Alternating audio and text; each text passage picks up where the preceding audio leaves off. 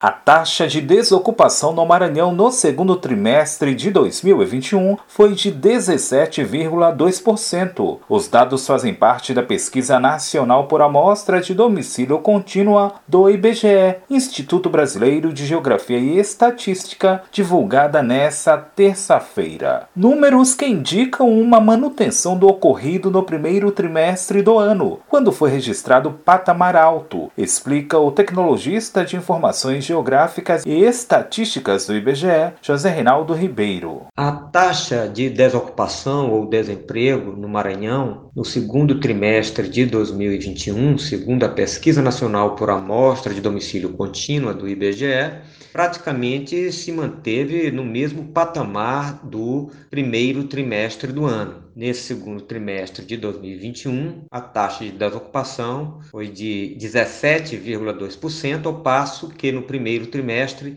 tinha sido de 17%. Então, é uma taxa, de fato, ainda num patamar alto. De acordo com a pesquisa, o Maranhão aparece em segundo lugar no Brasil em número de desalentados, pessoas que perderam a esperança de ter um trabalho, mas houve uma redução. O Maranhão continua com o segundo maior contingente de desalentados do Brasil, dentre as 27 unidades da federação. São 651 mil pessoas nessa situação. Esse contingente só é superado pelo estado da Bahia, com mais de 700 mil. Houve uma queda na passagem do primeiro trimestre de 2021 para o segundo trimestre do mesmo ano, no número de desalentados.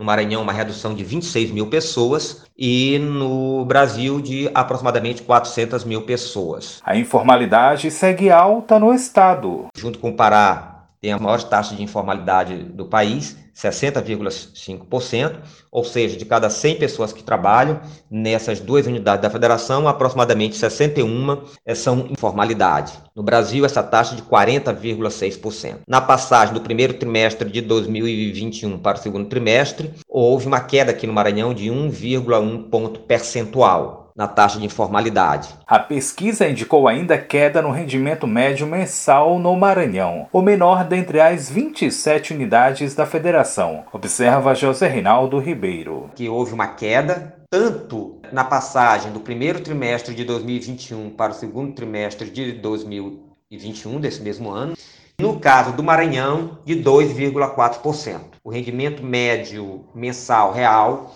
recebido aqui no Maranhão, incluindo todos os trabalhos que a pessoa possa ter, né, a média dá R$ 1.478 por mês, que continua sendo o menor rendimento dentro dentre todas as 27 unidades da federação. Queda no rendimento médio mensal que fez com que a massa de rendimento recebida no estado fosse quase inalterada, crescimento de 0,3%. Da Universidade FM do Maranhão em São Luís, Borges Júnior.